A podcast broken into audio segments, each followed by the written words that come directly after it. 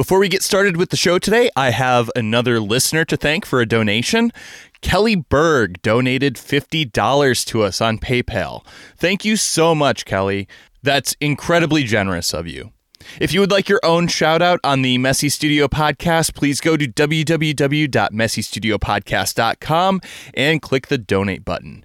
It's a yellow button in the upper right hand corner. It says donate, and there you can set up a single time donation or a recurring monthly donation for any amount. So that's www.messystudiopodcast.com and click the donate button. So thanks again, Kelly, for your incredibly generous donation. On with the show. Hello and welcome to the Messy Studio with Rebecca Kroll, the podcast at the intersection of art, travel, entrepreneurship, philosophy, and life in general. I am Ross Tickner, Rebecca's audio producer, podcast guru, and her son. And with me, as always, is Rebecca Kroll. Hello, everyone. So, on today's show, we have something a little bit different. We have actually a three way interview, which is kind of a first for the Messy Studio. Uh, both Rebecca and I will be interviewing uh, Dave Geada. He's the CMO at Bold Brush. Uh, we connected with Dave after our episode on websites. Uh, several of our listeners mentioned that they use uh, Faso for hosting their artist website, and we reached out to them, and Dave was the person who we connected with. And since then, the Messy Studio has been featured in the Faso newsletter every month, which is how some of you have found us. Uh, and the first time we talked with Dave, I think we talked for at least an hour, and we really enjoyed the conversation. And at the end of the phone call, I said, Hey, man, we got to get you on the podcast because this is great content and we want to share it with our listeners. Uh, so, Dave, uh, why don't you start by telling us a little bit about who you are and what you do at Bold Brush and Faso? Sure, it'd be my pleasure, Ross. And uh, before I do, I just wanted to thank everybody. Thank you, your mom, for having me on the show today, and uh, and your amazing audience for supporting you guys. You, you know, um, I'm a big fan of your work, so so thank you. It's a real pleasure to be here today. Uh, I'm the chief marketing officer at uh, Bold Brush, and uh, we've uh, been around for about 20 years now, if you can believe it. Uh, we first launched the company back in 2000, and when we first started, we the only product we had was Faso which at the time was this uh, really easy way for artists to build websites without having to work with a graphic designer. And like most other software, we've added features, you know, over the years, and now Faso is this full-featured art marketing platform, sort of like a HubSpot, but for artists that enables them to sell art online pretty effectively and in a very small amount of time. But we're not just about that either. We've uh, since then launched like contests, and uh, we have instructional the online instructional art platform, streaming video platform that we offer artists and a ton of other resources. Um, and uh, yeah, so that's us in a nutshell. And, uh, and I've been here for a little over seven years. And I think in that time, I've literally talked to thousands of artists, and I'm, and I'm happy to talk to at least one more. So thank you for having me. Perfect. Thank, thanks for being on. uh, it's my pleasure. So, um, the last time we talked, we talked a lot about uh, marketing and what artists are doing right and what they're doing wrong. Um, and you helped us out a lot with with our own content and the way that we present it. So, um, I'm wondering if you can tell us a little bit about kind of common mistakes that artists are making. Yeah, um, you know, actually, before I jump into answering your question, can I give you guys a little in your audience a little bit of uh, like context? You know, a lot's actually changed, Ross, in terms of you know what we're doing around selling and marketing art, and and not not that our advice has changed. Like the stuff I told you back then is still the same. Um, but one of the things we launched at the beginning of the year is something we call our art marketing playbook.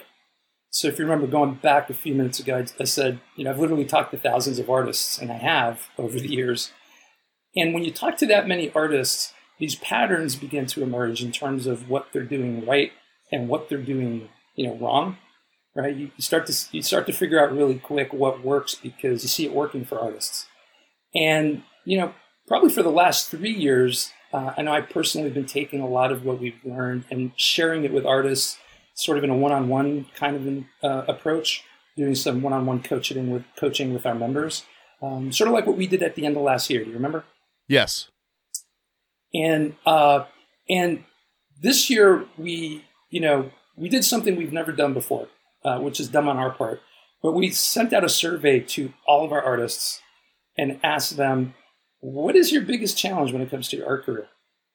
And, uh, by all our artists, I don't just mean our members. I mean everybody in our audience. And as you know, we have, I think, over 100,000 artists that are either our members of FASO or follow us through our newsletters or follow us on social media. And what was crazy was that 80% of the responses were all the same. 80% of the folks that responded to our survey said that selling art was their biggest challenge and went on to say, please help me. And so what we launched this year is something called the Bold Brush Art Marketing Playbook. We've taken all of those, you know, best practices and put them together in an ebook and also launched a webinar series around that. So a lot of what I'm going to be talking to you, uh, you know, guys about today uh, is stuff straight out of, straight out of our art marketing playbook, and um, and it starts with sort of one foundational element, right? Um, I think most artists, most people in general, when they start to try to sell online, they approach it as something to replace what they used to do in the real world. So if you're a brick and mortar retailer, for example, um, you know, most brick and mortar retailers get into the online stuff, you know, very often with the idea of, you know, at some point I'm going to transition all of my sales or most of my sales to brick and mortar. Um, and artists are sort of the same way. So if you think about all the things that we used to that we're used to doing in the real world, like having shows and getting gallery representation, et cetera, et cetera, um, you know, we we view the internet as ways of replacing those activities, and the artists that think that way are you know 100% of the time the ones that fail. Okay? The ones that succeed, though, uh, they learn really quick that the internet and all the stuff we do in the internet is really lousy when it comes to finding and attracting collectors. And we can talk about that in a little bit if you want. Um, but what the internet is really good at is keeping you in touch with collectors that you meet in these other ways in the real world, predominantly, uh, and then staying in touch with them until they're ready to buy. And so the artists that approach it this way regularly sell their art, uh, very often regularly outsell their galleries in terms of you know the volume of art they sell and the price at which they sell it at. And so, you know, everything that we teach around the art marketing playbook and all the coaching we do for artists really begins with that premise, right? Which is, you know, you need to use the internet in the way that it's best designed for our market and then continue to do these things in the real world and then use them together to drive your art sales. Does that sort of make sense? Yeah, right. And and art is a, a, a different kind of thing than selling anything else online. Um, there are crossovers between other marketing strategies for online sales, uh, but art, you know, is something where uh, it it often doesn't look the same on a computer screen as it does in your living room, um, and it's something that is uh, uh it's difficult to experience virtually, um, and so uh, there's a, a, different strategies that are necessary in order to to transition to that online platform. Um, and so I think it's really good that you guys have a unique perspective on on this specific thing. Yeah, well, here's the crazy thing. You're right in that. Um, you're right in some of what you say, but uh, there's one element of what you just shared with me that's actually not true. Right? Okay. So, so I'm gonna I'm gonna share I'm gonna share a statistic with you that's just gonna blow the top of your head. You ready? I'm okay. ready. Uh, okay, last year uh, we went back and we looked at our e-commerce platform, and we were trying to figure out, okay, how much art did our artists sell on our platform last year? Okay, uh, here's the number: they sold over 1.4 million dollars worth of art last year on our wow. platform, and this year we're we're slated to blow that number out of the water for a variety of different reasons, including this crazy pandemic that we're all dealing with. Uh, is that nuts? Yeah, yeah, that's uh, that's incredible. Yeah, so it's not that um, it's not that collectors have a hard time visualizing art, right? Because we have a bunch of tools, even today, built into the platform that help collectors overcome that hurdle. Um, it's that you know every, every all good marketing is based on how people actually behave, right? And so um, when you follow like the marketing advice that you get from like you know ad agencies and books that you read online and you know and uh, and all those social media influencers, uh, they all make their money trying to help e-commerce companies sell products. And so when we try to follow their advice, it doesn't work because at the end of the day, you're, you're trying to sell art like Amazon sells sneakers. Right. And it just doesn't work. Uh, collectors, when they engage online, okay, they don't behave the same way that you and I behave when we buy sneakers. So when you and I buy sneakers, we typically go to a site like Amazon, for example, and we type in things like uh, sneakers, maybe the color of the sneaker we want, the size of the sneaker, men's versus women's, right? Uh, we also might type in a brand name along with all that. But, but our searches are based on the characteristics of the product that we want, right? Or very often um, are framed around the problems that we're trying to solve. And collectors don't search for art that way. Um, they kind of search for art the way that you and I search for movie stars. Like, what would you type in if you were looking for a movie star? Uh, their name, uh, Yeah, maybe a, exactly. a movie that they were in. Yeah, yeah. So, so uh, collectors do the same thing with artists. When they're looking for art, uh, they very often don't remember the title of the piece, and they certainly don't type oil painting, landscape, uh, yada yada yada. Right? They they type in the artist's name, and and that's where the disconnect is. Because the next question you have to ask yourself is, where did they get the name? And what you find, and I found after talking to like a gazillion collectors, is that all of that happens in the real world, right? They went to a gallery show, they went to a museum show, maybe they went to a charity event, maybe they were uh, buying a house and there was a piece hanging on the wall uh, of the house when the house was staged. And so they ask about that piece and who the artist is, and they remember the name. And then when they go to look for that collector on the internet, that's what they do. They type in the artist's name. And, and, and fundamentally, that's why it just doesn't work. Because, uh, you know, it's funny, I've had million conversations about artists, uh, and, you know, they, and they usually start with, okay, so what are the keywords I should be focusing on? And my answer is always the same your name. That's all you need to worry about. Uh, you, you, do, you do these things in the real world that we're going to talk about, and you just make sure that your, your name's on your website and is indexed properly, and the collectors will find you and they'll stick around for a while and eventually buy from you.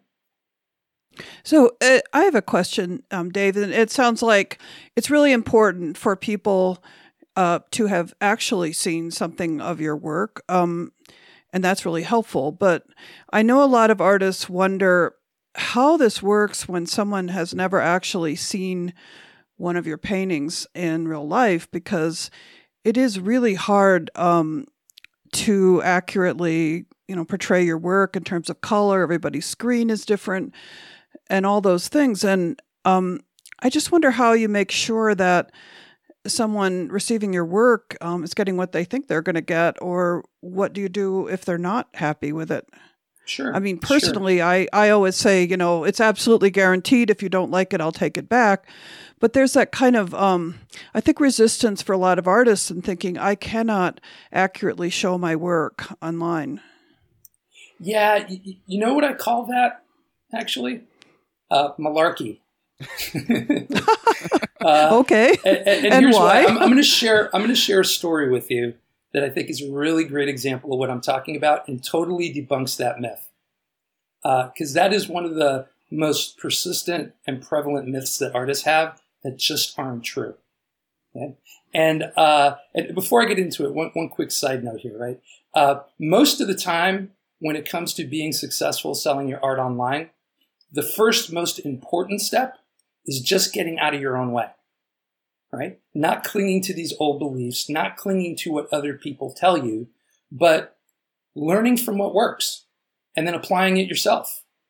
And so uh, let me tell you this story really quick because it's a it, it illustrates this point exactly. So there, there's an artist in our base. His name is uh, Frank Mays. Uh, he goes by the name of Chip, and uh, and Chip actually listened. He's been listening. He's been one of those uh, you know really the folks have been really following us around this AMP stuff. So he downloaded the ebook. He's been listening to all the webinars, and we did this uh, webinar uh, a little over a week ago, where we were talking about storytelling because storytelling is a, is a key component of this uh, AMP formula I've been talking about. And he reached out to me like that day, right after the webinar, and said, "Hey, I really appreciate all the stuff you're putting out there, and and I know it could work for me. I'm just kind of stuck, and I need some help. Can we get on a call?" And I said, "Absolutely." So we set up a call for Friday. I got on the phone with him, spent maybe an hour or so talking to him, and and you know, by the end of the call, I I said, "Look, let me boil it down to these few things that you can do immediately today." One of the things I told them was, on your Faso website, please, please, please turn on our e-commerce feature because he hadn't done that yet. List your prices. Okay. Uh, take a stab at cleaning up your bio so that you're telling more of a story instead of uh, it being just looking like a, a resume. Uh, and then reach out to all your collectors that you've had contact with over the years, uh, and maybe even some of the people that haven't bought yet, but you know you know are still kind of interested because they keep showing up and then email them and say, hey, can I, you know, how are you doing? First off, uh, are, are, are, you safe? Uh, and second of all, uh, I told them launch a newsletter and tell your story in the newsletter. And so he was asking them for their for permission to send them his, his newsletter. And the guy took my advice to heart. He literally stayed up till like two thirty in the morning, uh, getting his website ready, putting you know reaching out to his collectors. And at the end of the night, uh, you know, there was this one collector who he didn't have the email address for. Guy had never bought from him before, had never like been to one of his shows before, but was just one of these guys that somehow got, you know, Chip got on his radar and kept reaching out to him online and asking questions. And and you know what he did? Instead of giving up, he hunted the guy down on LinkedIn and and sent him a message through LinkedIn, you know, saying the same thing. Hey, can I can I get you on my newsletter list? How are you doing? And uh, and oh, by the way, I, I up, you know I updated my website recently. I'd love your feedback.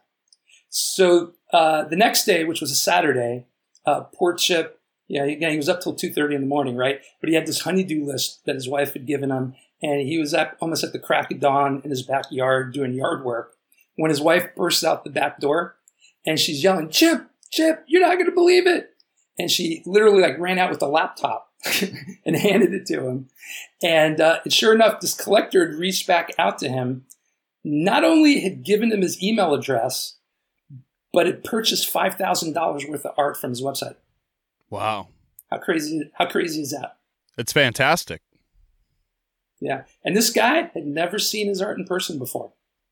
And uh, and then like a few days later, Chip came back to me, sent me another email, and said, "You know, he said, you know, brother, because he, he, he kind of talks that way, right? He's like, you know, brother, I got to hand it to you. This stuff works. And by the way, that collector reached out to me and invited me to his home in Dallas. And apparently, this guy is very rich uh, for some very expensive whiskey and a night of gentlemanly conversation. and uh, and I love telling that story because it um, it not only illustrates how this stuff actually can work, right? Sight unseen, but I also like it because it's a great example of storytelling. And one of the questions I have for you is after I told you that story, is it a lot clearer now in terms of what I'm, in terms of what I'm talking about? Yeah, absolutely. And and stories are how we communicate with each other. And uh, and I think that it's uh it's something that a lot of artists are not aware of in their own um, you know, in their newsletter and in how they communicate with people who are interested in their work is what people are buying is a story. Yeah, yeah, absolutely. Can I can I share one more story with you along these lines? Absolutely. Because because uh, one of the other objections I get a lot from artists when they start down this path with uh, with AMP is they'll look at me and go, um, you know, Dave, I, I I do have a story I just don't feel comfortable talking about it. And, and so I had this artist that I was working with, and, uh, and this actually, uh, you know, my conversations with her predate us launching AMP. So this was at the end of last year, basically. And, uh, and we had a few email exchanges, a few phone conversations. And we got to this point where, you know, she had this story, and it was an amazing story, and she just didn't want to tell it. She didn't feel comfortable. And I finally got to a point with her, uh, which I don't get to very often, but I got to this point with her where I said, Look, you trust me, right? And she goes, Yeah. And I said, Great. So here's what I'm going to do you're going to send this newsletter out with the story in it. And if it blows up in your face, I promise you I will make it up to you, but it's not. And you're going to sell a lot of art if you do this. And so that finally got her over the hump. And she said, okay, okay, okay, I'll do it. She sent me an email two days after that. She said, Dave, I shared my story and a crazy thing happened. Just about everybody on my email list read the story. She had something like a 90% open rate on this email, which was wow. the highest she's ever gotten and completely nuts. And she said, and you would not believe how many people have emailed me back, reached out to me on social media, you know, basically commiserating with me and saying, you know, and, you know, something similar happened to me and your story really touched me and I really appreciated it. In fact, one collector reached out to her uh, by phone, personally thanked her for her story, and then proceeded to buy a piece of art from her that was worth several thousand dollars, sight unseen. Is that nuts? Yeah, absolutely. I guess you know I I can identify with that feeling of not wanting to tell a story, and I'm sure a lot of our listeners are going, "Yeah, but what's what's the story? I mean, what do we want to tell, or what's?" I have no clue. well, let me peel back the curtain on this particular example, and I'll tell you what her story is. Uh, so basically, uh, she she'd been a painter for many years, and about two years ago, she got diagnosed with rheumatoid arthritis. And and if you know anything about rheumatoid arthritis as an artist, you know that that's that's the kiss of death. That's sort of like a singer losing their voice. It makes it very challenging to paint. And she had been struggling with this condition for almost two years, you know, working with doctors, trying different medications, trying to figure out how to work around this condition. And uh, it wasn't until about six months ago that she sort of figured it out and was able to get back into painting and painting almost at the same level of production that she was before she got affected by the condition. That was the story she was afraid of telling. But it was her story, right? I mean, this is something that directly impacted her art career. And, uh, you know, in, in AMP, one of the things we talk about is sort of, you know, the structure of good storytelling. And her story has all the great components. Like, first of all, in order to tell a great story, the story has to have a beginning and a middle and an end. Right? In her case, her beginning and her middle and her end was, uh, you know, I was an artist. I got rheumatoid arthritis. I struggled with it for a long time, and by the end of it, you know, with with help from my doctors and others, I was able to get back to painting, and now I'm I'm loving it more than ever. Okay, so that's her story, beginning, middle, end. The other thing about a great story is that it needs to have a hero or a heroine, somebody that ultimately you care about. And in this case, it was her, right? Uh, everybody reading that story was somebody that was part of her audience, part of her world, and cared about her. The other thing about a great story is that you need some sort of like villain or challenge uh, that you need to overcome, right? At great odds.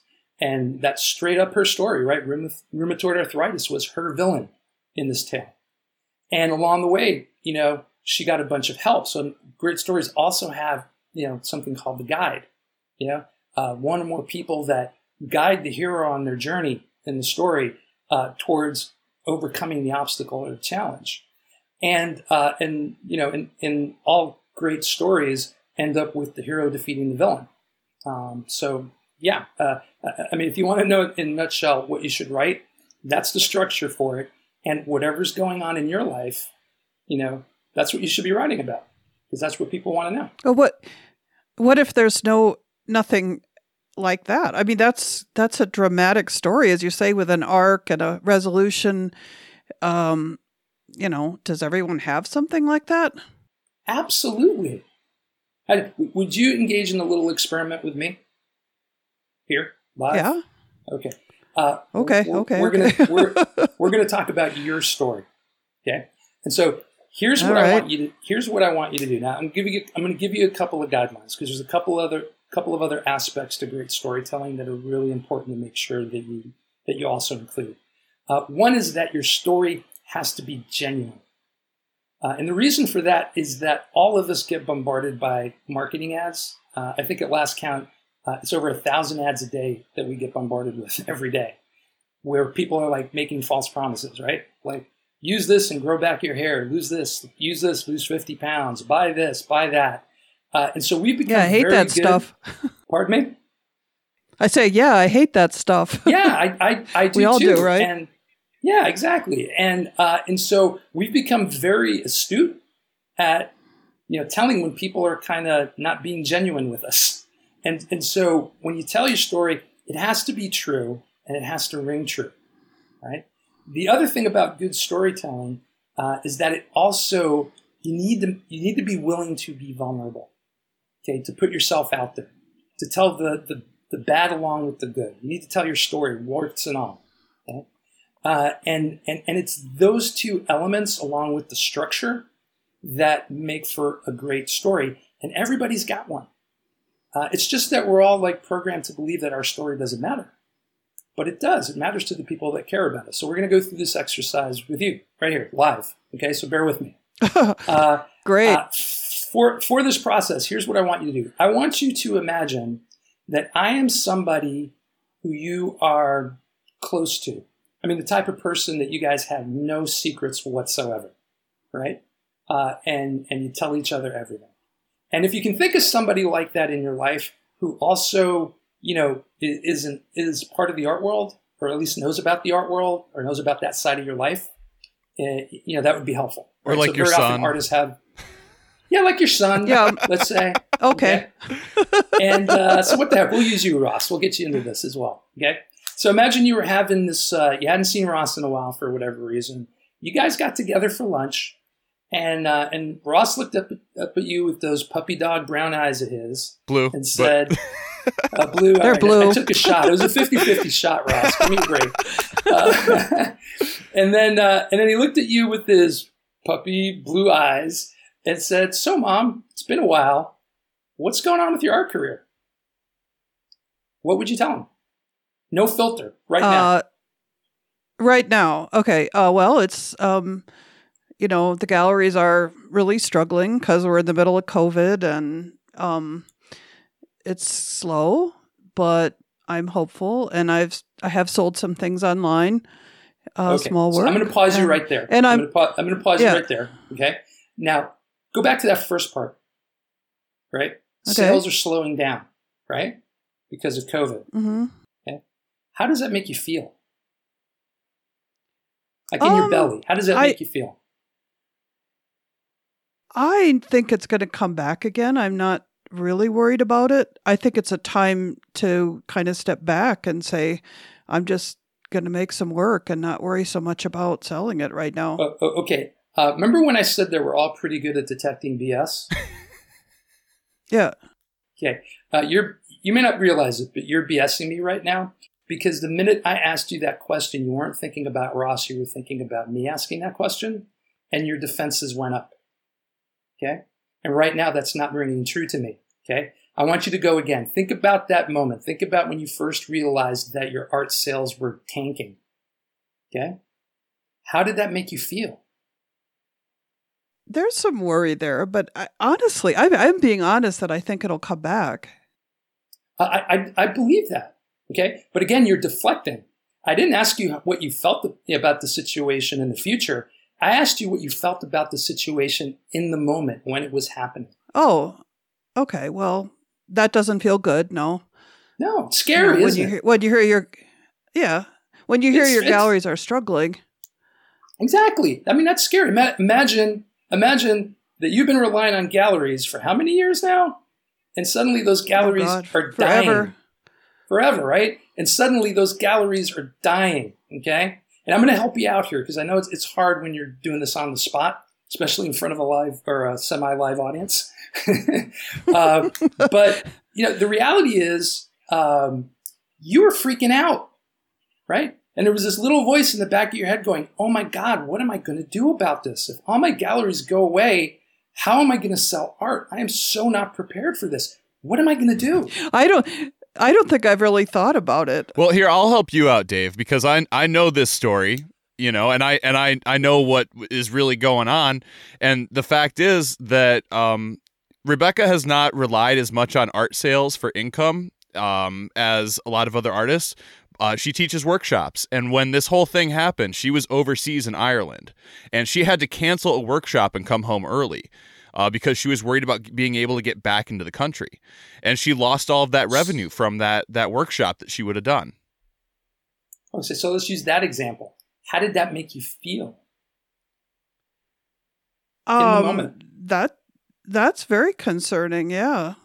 Yeah, you're probably scared, wondering if you were going to make it back home.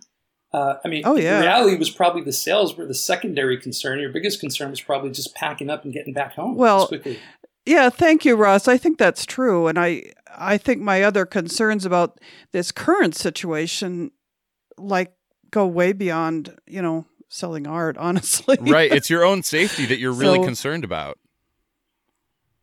Yeah. Yeah. Yeah. And and so listen, I, I don't mean to like harp on the negative here. I'm focusing here a bit because this is the hardest part of storytelling. Right? The hardest part is really coming to terms with how these events in your life make you feel. Right? But it's really important. Mm. It's really important to focus on that because that's what readers of a story connect with. They connect with how this, those characters feel in those moments as these things are happening to them. And that's, mm-hmm. and that's what artists shy away from. And what we found is that when you're willing to make yourself open and vulnerable and talk about the good and the bad and talk about how it makes you feel and bring people along for the story, right? Because I think that's the other misconception that people have is that you know, when I'm talking about storytelling, they think, oh, I've got to write a book and wait till it's finished and then publish it and give it to somebody, right? Uh, no, no, this is storytelling in real time. So you're telling, our, our stories are happening right now. Right now. Right now, I'm in the middle of a story about this interview that I have to do and how at the beginning I was kind of really concerned because I'd never recorded myself on an interview before.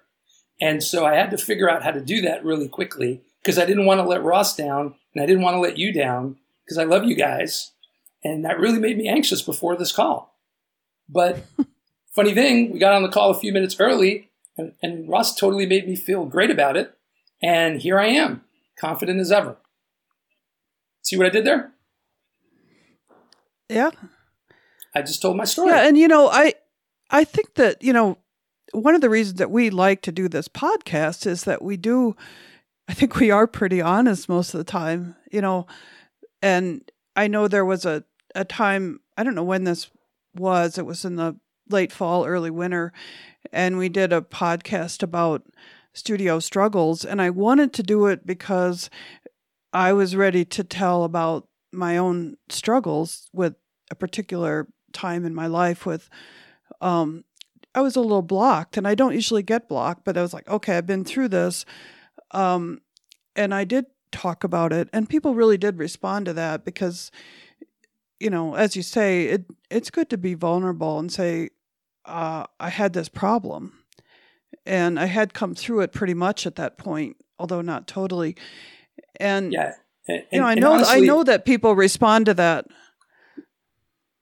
They do, and honestly, I, I don't worry so much about you, Rebecca, because um, you know, some artists, you included, just sort of have that personality, right? Like they're, mm-hmm. they're not afraid to, um, you know, express themselves and they're not afraid to share some of the scariest parts, parts of their story. And those are the artists that tend to do really, really well uh, with storytelling and, and, and, using it to sell art. Uh, it's all the other folks I worry about, right? Because mm. most people live their lives kind of like Henry David Thoreau uh, said in his book uh, on Walden they all, we all live these lives of quiet desperation where we can't show mm-hmm. any weakness, where we always have to put on a brave face. And, and, you know, when you do that, what you're actually doing is isolating yourself from other people who are going through the same thing, who are themselves isolated. And you end up just being really lonely and depressed a lot of the time. And, and there's this wonderful thing that happens when you start to tell these stories where it not only impacts your art career in terms of sales, but it frees you up in a way that most people have never experienced before. And that's the part that gets me excited. Um, like, for example, mm-hmm. when this artist reached back out to me, uh, the change in her attitude and her voice and her confidence and the way she felt about the world, even though there was this crazy pandemic going on. Uh, that to me was the biggest gift of all for her, right? The biggest gain. Um, and and so anyway, I, I, don't really worry all that much when it comes to you because I know you're you're you're a pretty open book on this stuff. Uh, it's all those other artists I worry about, and, and hopefully they're getting the oh, message. Oh, thank hopefully you. They'll, well, they'll and start to open up. I think that what a lot of artists struggle with and a lot of people struggle with in general in terms of of being open and vulnerable um, you know it has to do with um, the experiences that we have in life with our friends and our family and we all know that person who everything is always going wrong in their life and all they do is complain about it and they never take responsibility and fix it. And they nobody wants to be mm-hmm. perceived as that person and and that's why they don't want to be mm. vulnerable. And the key thing here is not that that person is vulnerable and open with their problems it's that they never fix them. And what our stories require is resolution. We we need our hero to come through in the end and i think that that's yeah. really the most important part of the story is you know that you you fix it and you find a way through and you get help that guide character comes in and helps you and you need to allow people to do that yeah ross you just hit the nail on the head but you know, there's also sort of like an anti character to that character you just described. Right? And, and before I describe that other character, let me just say what I'm not suggesting is that you turn your uh, you know your storytelling into just a long string of you you complaining, right? Because that's not genuine either. Life isn't like that. Life is full of successes and draws and defeats, and so you need to tell all of that story, you know, as you as it's happening to you as an artist.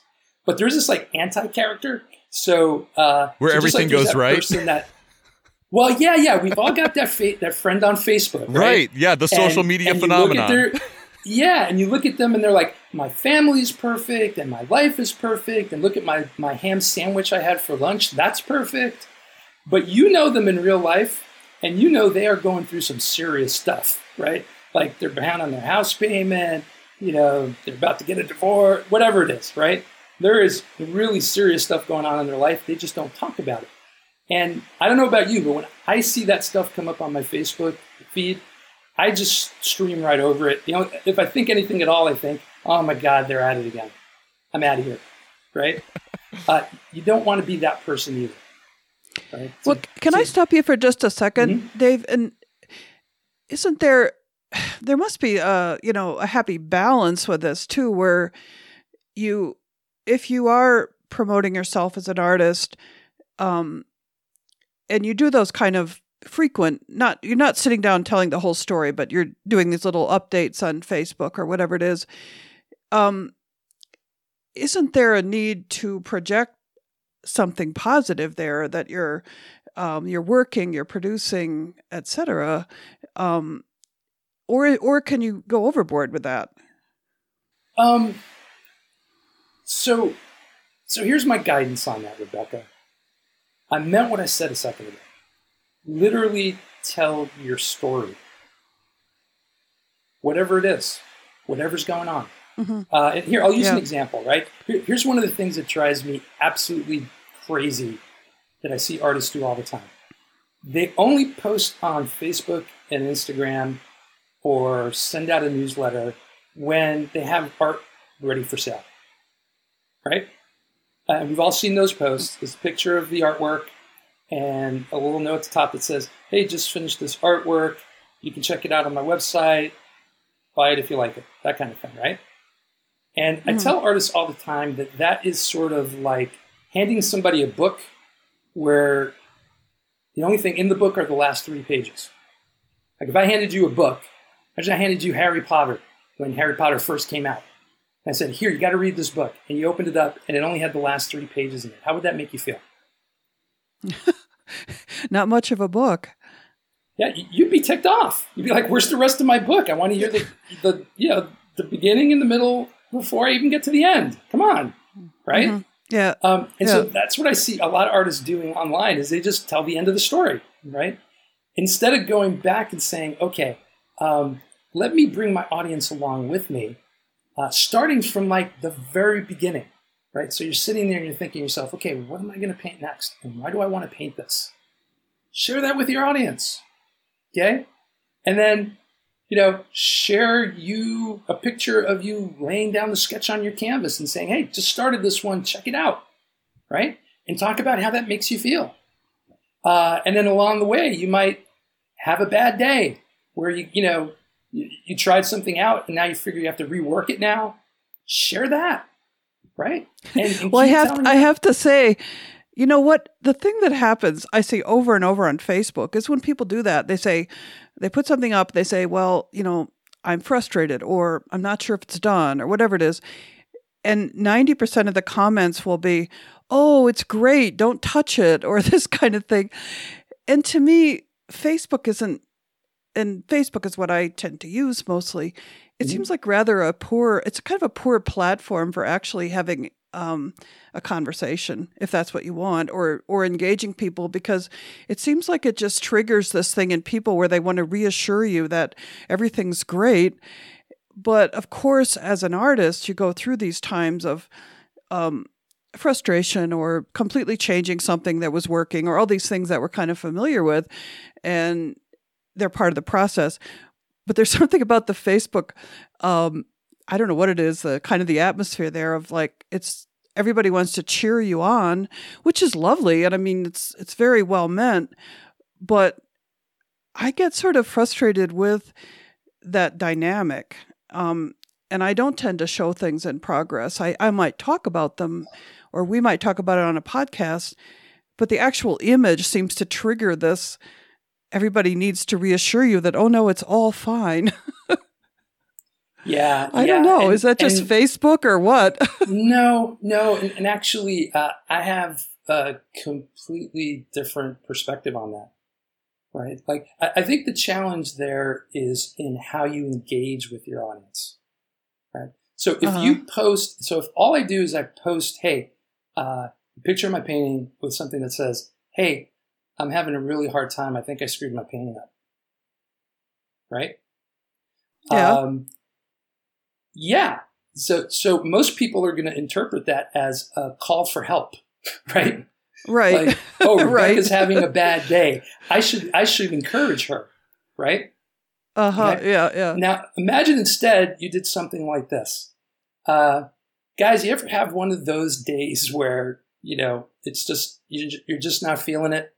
I'm having one of those days today. I think I really screwed this up, but you know, I'm not going to let it get me down. I'm going to get back at it. I don't know. What do you guys think? See where see what I did there? I asked well, yeah, but I, I I asked a question. Yeah. Right? Yeah, and what kind of response will you get? Like, oh, don't worry, it's fine. no, you're gonna get you're gonna get you're gonna get responses. In my experience, you're gonna get responses all across the board. There are gonna be people that are gonna say that, right? Um, but there are also going to be some people out there, especially if you're, you know, like, you know, one of one of the so so this ties into another important concept. Before I get into that, though, I, I, heard Ross wanting to jump in and say something, so I'm gonna let you say your piece first, Ross. I think that the important thing is that you invited the audience to uh, share a story themselves and uh, yeah.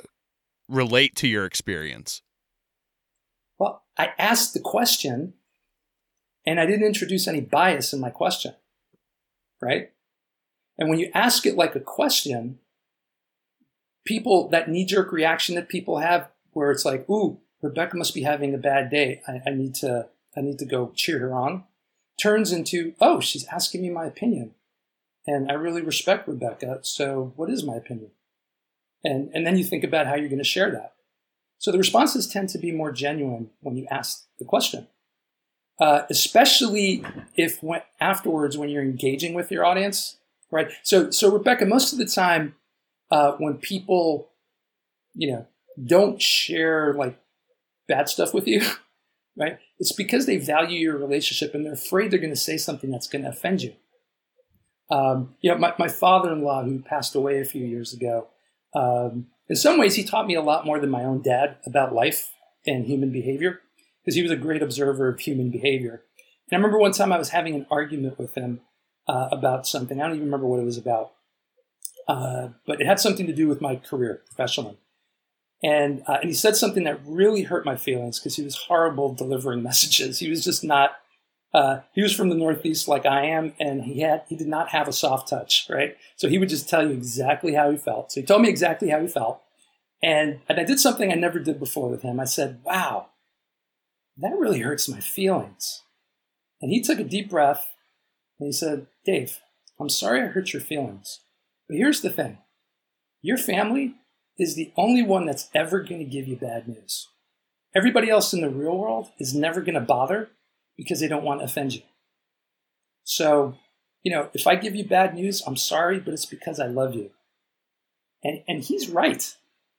Almost 10 times out of 10, most people won't give you bad news unless you give them permission, right? So, in part of telling your story, one of the things you need to make very clear is that you, you know, you, you want to model it first, right? So, you're sharing good stories and bad stories, but you also want to tell your audience, look, don't just whitewash the feedback, right? Tell me how you really feel. I'm not going to get offended.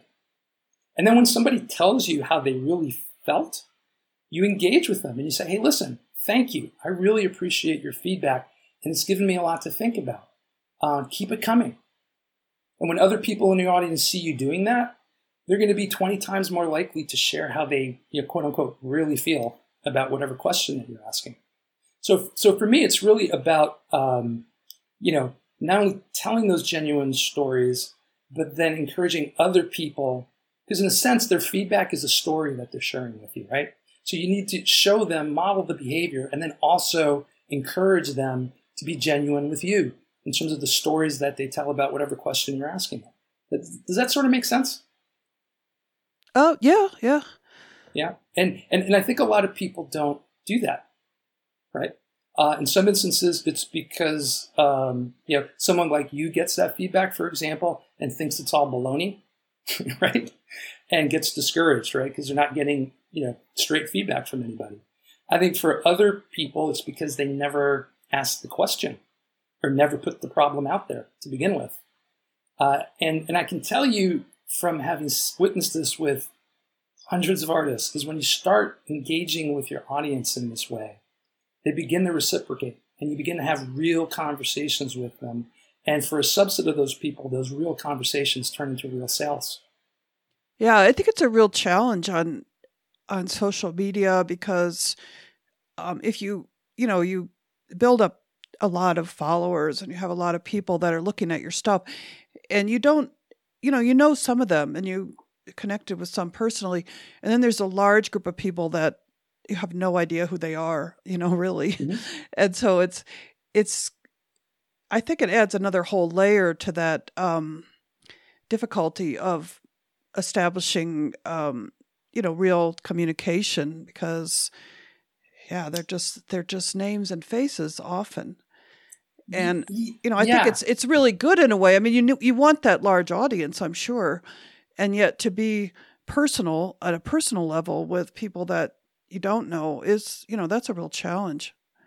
Well and that you know you're a great straight woman because that leads me into another very important concept oh go go um, for it all right so uh, one of the other principles that AMP is sort of built on is this notion that um, it's not quantity that matters it's quality yeah and so and let me be clear about what i mean by that right I'm not saying that you should only ask people to follow you who are collectors.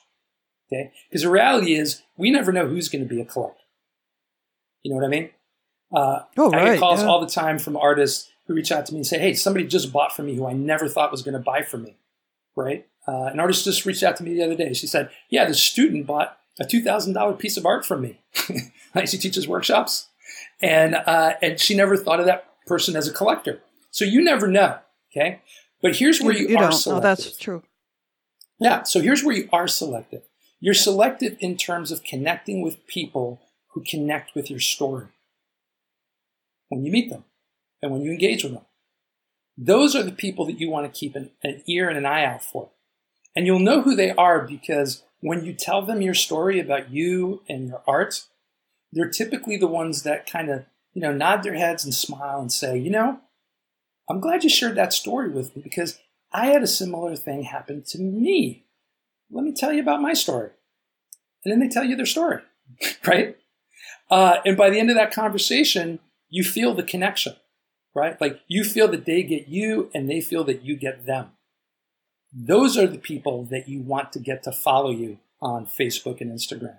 Those are the people that you want to get to sign up for your newsletter, even if you don't think they're a collector, because you never know. You never know. They might not ever buy directly from you, but because they connected with you, and and and these folks tend to become really big fans of us, they are going to talk to other people, right? And those and you never know who those other people that they talk to are are, are going to actually buy from you, right? Matter of fact, remember that story I told you about Chip and that collector? Um, that was exactly the situation. This was a guy that Chip had never met before. Uh, someone else that he knew turned him on to Chip and his art. And this guy bought $5,000 worth of art and invited him over for scotch after the pandemic, right? Um, so, so, so does that kind of make sense? Oh yeah, and I, you know, I know you, you're all you, you know, you're all about selling. I think there's a lot of those kind of personal connections that are so valuable.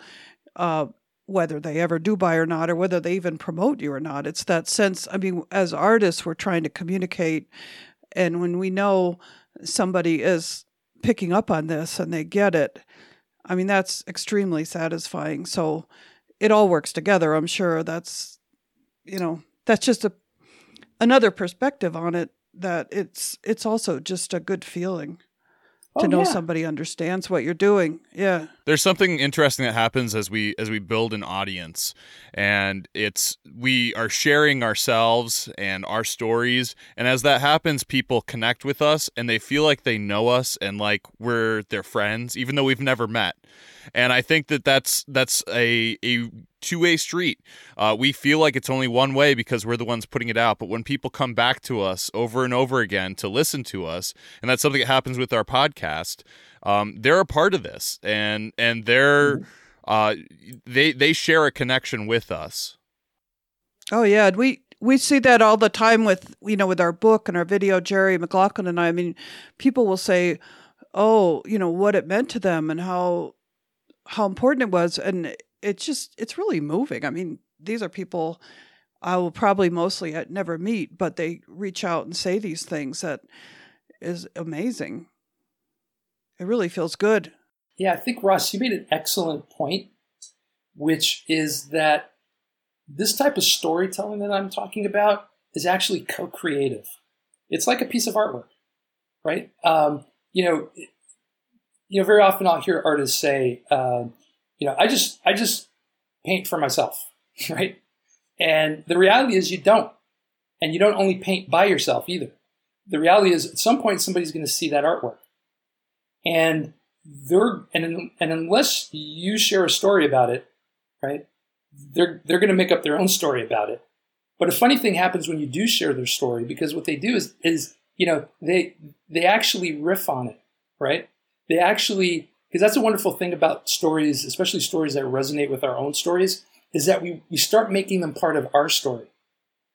I was talking to uh, an artist not too long ago who, who uh, this was before the pandemic, uh, and I was, you know, she's doing her first solo show, and I was kind of coaching her a little bit on how to approach it and and what to say, and uh, and I shared some of the same feedback with her, she reached out to me uh, to say that she had, you know, talked to somebody who, who came to her show, uh, literally spent like over an hour talking to this person, which is nuts at an, at an opening, right? Like you want to talk to as many people as possible. But they connected on such a deep level that they literally talked for over an hour. And this woman was just sort of sharing her story with her and, and pointing back to the story of the artwork and her story and talking about how they were both sort of similar. And then they started sharing more stories with each other, uh, just like you would do with a friend over lunch. And by the end of it, um, that collector bought a lot of art that night.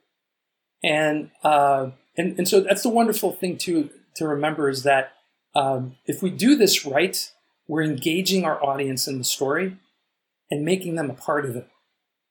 Right? Um, so every communication that you make where you're telling your story, you always want to make sure that you're giving your audience an opportunity to help to join in, right? By asking them, hey, what do you think about my story? Or, hey, did something similar happen to you? Reach out and let me know. Or, hey, do you know anybody else that this happened to? Or, hey, what do you think? Like the more you do that kind of engagement in your newsletter and on social media, the more involved they'll be in helping you write your story, which is an amazing moment, right? That moment when you realize, oh my gosh, this story is so much better because this person that I let into it has made it better by what they said or what they did or how they supported me or the tough feedback that they gave me. Right. And what story only has one character or two characters or five characters? Stories involve a lot of people coming in and out of the picture. And you, we need to invite those people into our lives and allow them to participate. Yeah, kind of like you guys invited me onto this uh, podcast, which I'm thrilled about, by the way. yeah. And, and I'm well, very we glad I'm, you I'm came very on. grateful to be a part of your story, guys. I really am. Well, we're glad to have you here, and uh, we we only have about uh, five minutes left here. Um, so I want to give you the opportunity. You've given us a whole lot of good content and a whole lot of um, really good information for our listeners. And I know that they're going to want to hear more from you. So uh, if uh, if you want to tell our listeners how to find you, um, how to get involved in AMP, uh, how to how to use uh, FASO, and uh, how to get in touch with you. Yeah, sure. So um, if anybody here just wants to reach out to me, uh, you can just email me at dave at faso.com. Maybe you have a question about something we covered or uh, whatever. Um, I, I always try to make myself available to answer questions for artists. And so I'd love to help answer any questions that you have about anything we covered today. Um, and, you know, in terms of like engaging with us, I, I think it really kind of, there, there, are two like primary ways you can do that. Um, you know, first off, uh, that AMP method that we talked about and all the webinars and all that great content, uh, that's something that we exclusively offer our members here at FASO. And, uh, and so in order to get access to that kind of stuff, you need to become a FASO member. But because we love you guys, and we do, uh, and by you guys I mean you, Ross, and Rebecca, and your audience, um, we're gonna we're gonna offer you guys a special deal. So if you decide you want to become a member of FASO, uh, we're gonna give uh, Ross and Rebecca uh, a special promotional code to share with you guys that'll get you your first year, year here with us for just 50 bucks for your first year. Okay. Uh, now, if you're not in a position or you don't want to do that, another great way to, you know, kind of, you know, get into our universe is actually by entering the Brush Art Contest and Exhibit. Uh, this is a, an online juried exhibit that we you know, hold every year and uh, we give out over $38,000 worth of prizes every month. Uh, and uh, and, and uh, the best part about it is your first entry in the contest is free; it doesn't cost you anything. So it's a great way to you know get some promotion for your art, and also uh, start to get a feel for who we are.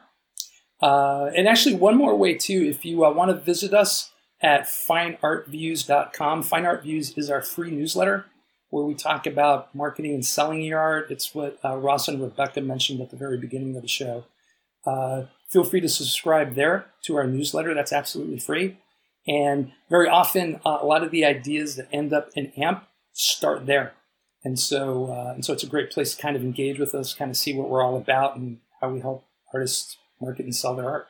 Yeah, and that newsletter is free and it's really, really terrific content. I subscribe to it myself. Um, so I want to really encourage everyone at least get on that newsletter. Yeah, for sure. Thank you, Ross. And uh, and you're not biased in any way, being one of the authors, right? No, no, of course not. All right, awesome, awesome. Uh, anything else I can answer for you guys? I think that's a lot of stuff you gave us. Yeah, you know me. I'm a, I'm a talker, Ross. I'm glad to sit here for another three hours if you want. It'd be easy. yeah, it certainly would, wouldn't it? Thanks again to Dave for doing the interview with us today. If you would like to take advantage of that offer that he mentioned, uh, there's going to be a link in the description of this episode. We'll also throw it up on Facebook for you. Well, that just about wraps up another episode of the Messy Studio podcast. For more from the Messy Studio, please check out www.messystudiopodcast.com and sign up for the email list.